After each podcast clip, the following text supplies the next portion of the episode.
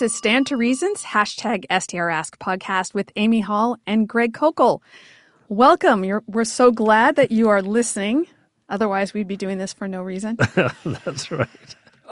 Except for the enjoyment of talking together about uh, important true. things. That's true, Greg. I always like learning from you. Okay, let's go to a question from Suzanne. My question is regarding what the Bible says about time management. I'm in a situation where I don't need to work. I stayed at home with my kids for 18 years, so we're used to one income. Now that my kids are grown, I'm bored staying at home. Hmm. I have the opportunity to focus on volunteering, but having a paid job is appealing just to have more money for extras.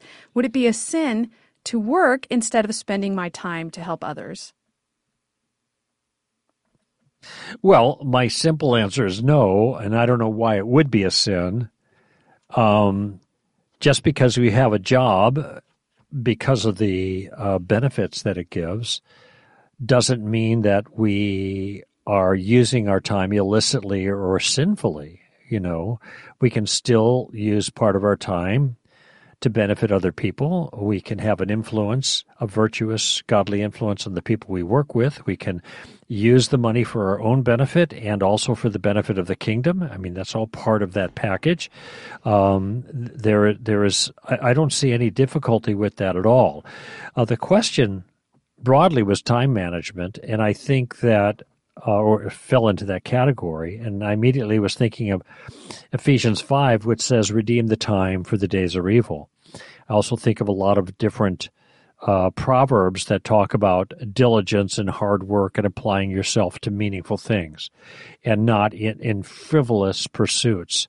So when I think of all of those things together, I think that what God wants is industrious people who uh, who who pursue virtuous ends and who um, are able to provide enough for themselves to take care of their own needs, but also to have extra to take care of those who have uh, who don't have, who are in genuine need and can't take care of themselves. And there are different passages in the New Testament that talk about that.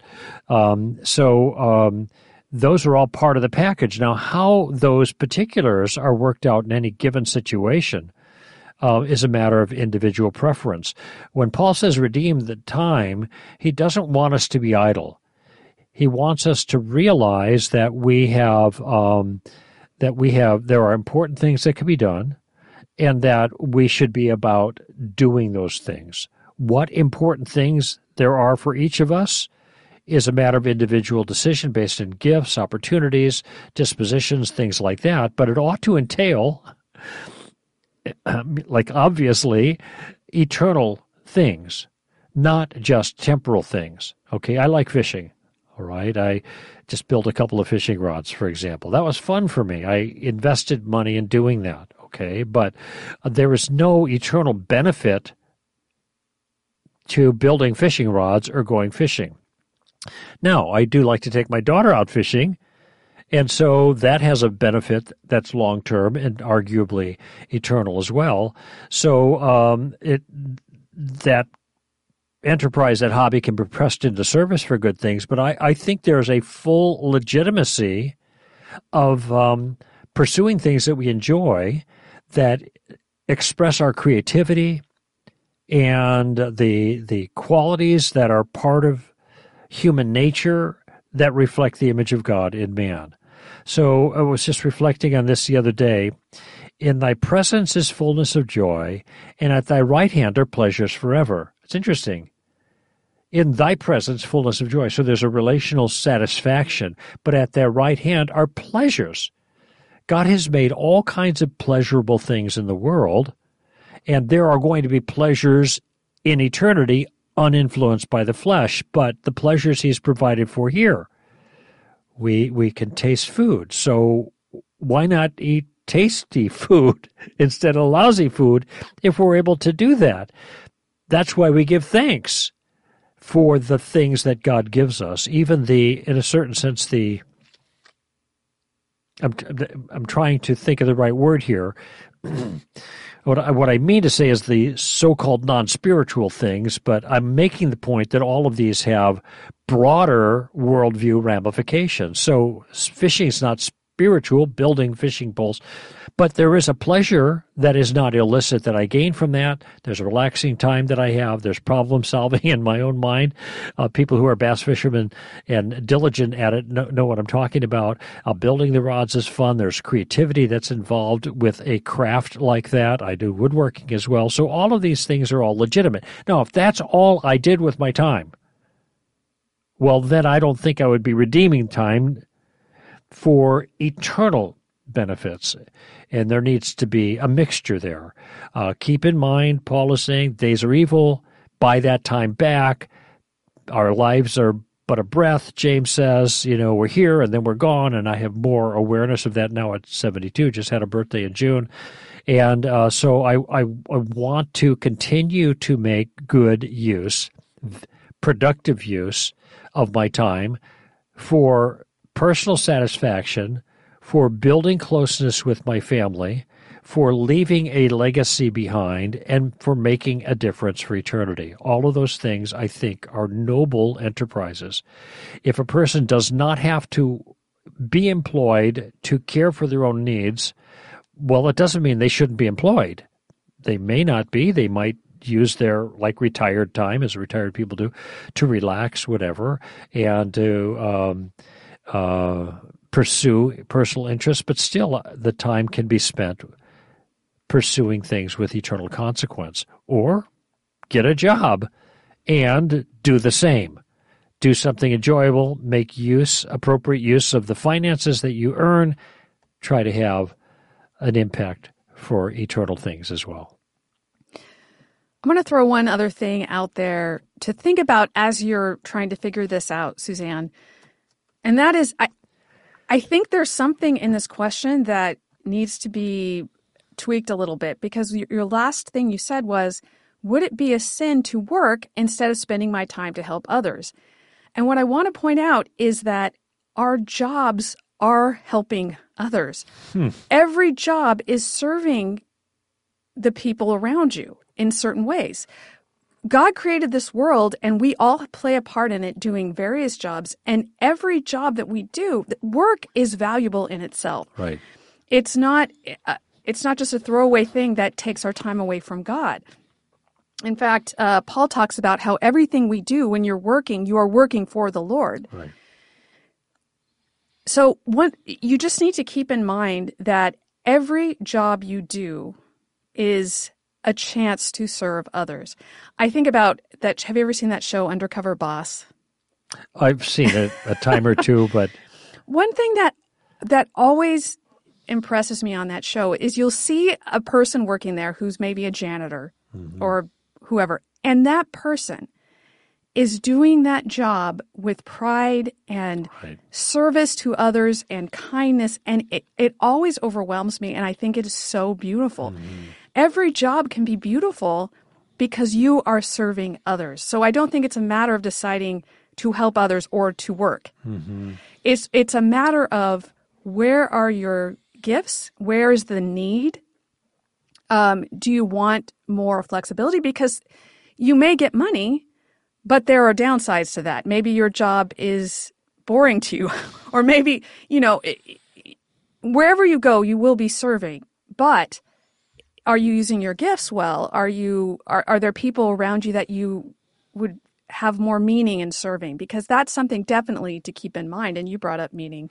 So all those things you need to consider for this. Mm-hmm. Um, but I just don't want you to think that work is not helping others. right.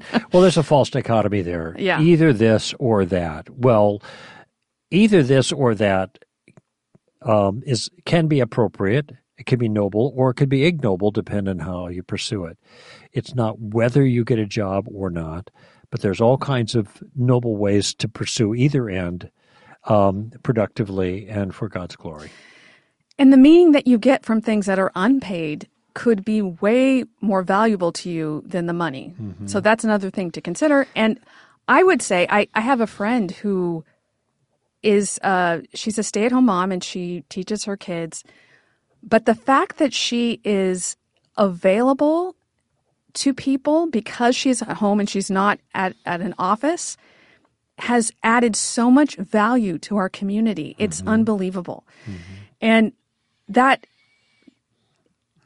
I've always thought that, that it amazes me how valuable she is to all of us be, just because she's available. So all these things, I mean, I, I just keep saying all these things are things to keep in mind, but I, I don't know what else to say there. Well, here's another thought, and I'm going to take exception here with a kind of a standard um, observation people make uh, regarding the end of life. And they say, well, you know, when you're on your deathbed, you're probably not going to be thinking, I wish I would have spent more time in the office. All right. To which I respond, that depends entirely on what you did for a living if what you did at the office uh, was noble and virtuous and had an impact for eternity, um, and you didn't spend much time doing it well, then maybe at the end of your life you'd be thinking, I wish I would have done that job more effectively. I wish I had put more hours in, more effort um, than I did. Um, I think the the point people are making is that there's a value in relationships that somehow sometimes gets eclipsed by mere um, employment activity, and and and of course there's a truth to that. But uh, the key here is what exactly are you doing with the time you're spending, whether at work or not at work if the work you're doing is noble and you're doing it in a noble way, and especially if the work has eternal consequences, well, that give to me that that elevates that option above just mere mere um, uh, recreational activity. I, I, sometimes I get troubled when I when I know of people who work hard and retire, and then all they do is play. I, I okay, you earned it. I'm not judging it, but it something it doesn't sit well with me. Um, I, I guess I could never do that. Um, partly because I I want to keep making a contribution that matters, and I think that's part of our responsibility as Christians. I want to keep redeeming the time for something noble. If I were to retire, and that's not a, on the calendar, just so you know, um, I, I I certainly would do more recreation activities that that I, I'd like to do to enjoy and whatever, build more fishing rods, work in my shop more often, whatever. But I, I, I would I would not want my time simply to be spent serving myself because I don't think that would be satisfying and I don't think it would be right. Just my view. Let's go on to a question from Kevin. What's a good biblical response to the phrase, I don't want to put the Holy Spirit in a box? I hear this from believers that have been a part of charismatic churches after witnessing a strange occurrence such as hysterical laughing Yeah. or crowing like a chicken, etc. This statement seems unbiblical. Yeah. well, I remember when these kinds of statements came up uh, with profusion when this movement um, was was was a big deal. I'm trying to remember back when that was. That was in the 20, 2000s or maybe even before that, the holy laughter and stuff. But there's still a remnant of that going on. And um, here's the question, I guess, that can be asked, because this this is one of those. I remember Frank Beckwith said that when somebody, a Christian, disagrees with you, they trump you with spirituality. A lot of times when a Christian disagrees with, well, they trump you with spirituality. You're wrong. I'm right because I'm more spiritual. What do you mean you're more spiritual? I don't put the Holy Spirit in a box and you do. I mean, that's basically what's going on here. Okay. This is not a theologically sound statement to make because basically what a person is saying is, I am not going to put any boundaries on what might be appropriate for the God we worship or for Christian conduct because th- that would be putting God in a box, all right? The question that comes to mind is well, maybe you can't put God in a box, but can God put God in a box? In other words, does God Himself give us any guidelines that helps us to discern whether there are things that are in fact from the Holy Spirit. And by the way, it occurs to me when somebody says that about some of these strange phenomena that are being questioned, that that's actually circular. I'm not going to put God in the box. The issue here is whether it's God at work to begin with. And to say you're going to, not going to put God in the box presumes that this is God and God can do whatever he wants. Look, we all agree that God can do whatever he wants. This is not in question here. The question is whether any given manifestation that claims to be from God is from God. That's it. Do we have any reason to question the legitimacy spiritually of this thing? Saying, I'm not going to put a God in a box is foolishness because it doesn't give us any standard by which to assess whether or not God is moving in this circumstance. Um, that's the question when the holy laughter thing was really big and it was people rolling around and laughing and uproariously and this just happened recently somebody contacted me about this when i was in wisconsin in fact. Said they were concerned about this. I said oh yeah well these things come and go and this one is pretty much went but it's still remnants of it around. So why would we think that people out of control laughing rolling around in the aisles and in some case cases making animal sounds are under the influence of the Holy Spirit. Well, we don't want to put God in a box. That that's not an answer. Why would we think that this is God? And if there's no good reason to think that it is God, then we're not obliged to think that it is God. There are all kinds of screwy things that are going on, and that kind of response not only would justify nonsense, which I think is what happened in that whole movement, but it also keeps us from being careful about what is sound and what isn't sound. This is not a legitimate way of assessing a problem. I don't want to put God in a box. What makes you think it's God to begin with? So that that's a question that would address the circularity of the comment. Or what about God putting himself in a box?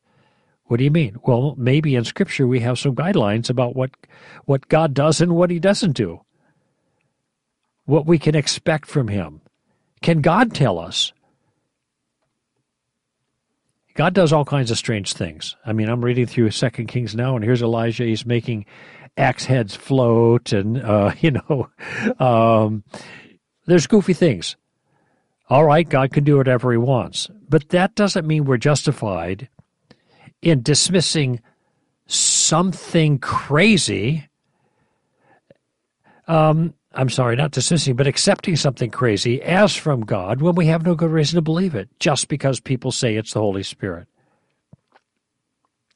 I think we could do better than that. And so the comment, we can't put God in a box, is not helpful at all. What we need to do is evaluate these things by Scripture. And Scripture is not a box Scripture is a description mm. of the truth about God. In other words, it's not confining God, it's confining our views about God to the truth. So that this idea that scripture if that examining things by scripture and what scripture says about things is a box confining it mm. is absolutely the wrong image. Right. Good way of putting it. Well, Greg, we have come to the end of the time. I'm not going to try and squeeze in one more oh, in the no, last I minute. Thought there was more for that was such a profound insight. I thought you would develop it more, but let me just reinforce okay, it. Sure. Scripture is not a box; it's a description of God and the way God works, and that is there for our benefit to understand the appropriate working of God. And so, you're right. This is God in a box is is just the wrong image. Mm-hmm. Scripture confines our views, not who God That's is. That's right. and it rightly confines our views because otherwise we would have all sorts of wrong views. Mm-hmm. All right, Greg, now we are ending. we would love to hear from you. If you have a question, you can go on Twitter and use the hashtag STRask, or you can go to our website, just look up our podcast, go to our podcast page, go to hashtag STRask, and then you'll find a link there You can send us a question, but just make sure you keep it short. It needs to be just a couple of sentences. It needs to be tweet size, so make sure you follow that so we don't have too long questions. All right, that's it. Well, thank you for listening. This is Amy Hall and Greg Koukl for Stand to Reason.